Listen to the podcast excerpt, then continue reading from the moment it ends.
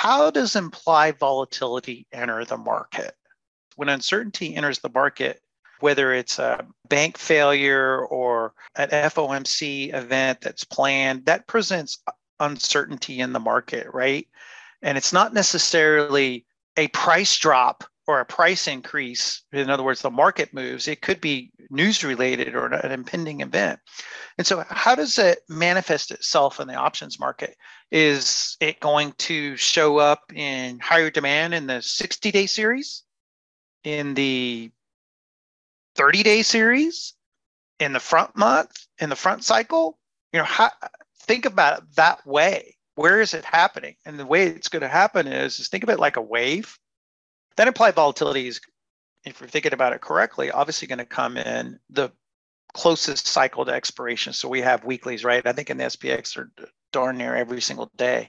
So that series is going to be impacted from the uncertainty up until when that, if it's a, a news event, the FOMC or earnings, you'll see that in stocks.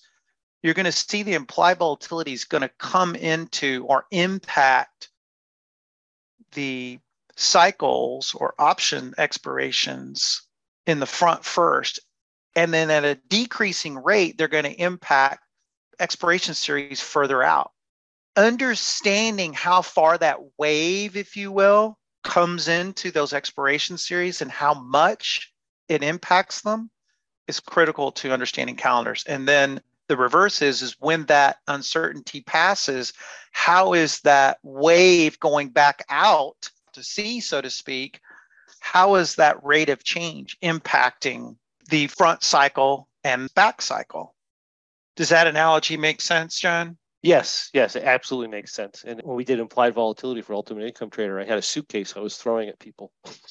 in right. the crowd, I said, I, I picked up and said, "Who's who's most concerned about getting hit by this suitcase?" And the people in the front row are like, Oh, "Right, we are."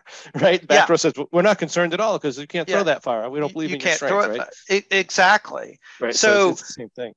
Yeah, and so you know, real simply put, if you could take advantage of uncertainty coming into the short that you're going to sell, which is the front cycle of the calendar, and then that implied volatility doesn't impact your back long that much, that would be a, what we would consider an optimal situation. So if you can think about how implied volatility or uncertainty enters the options chains like a wave going in and out in the ocean, I think it really helps to set the visual of, of what's happening.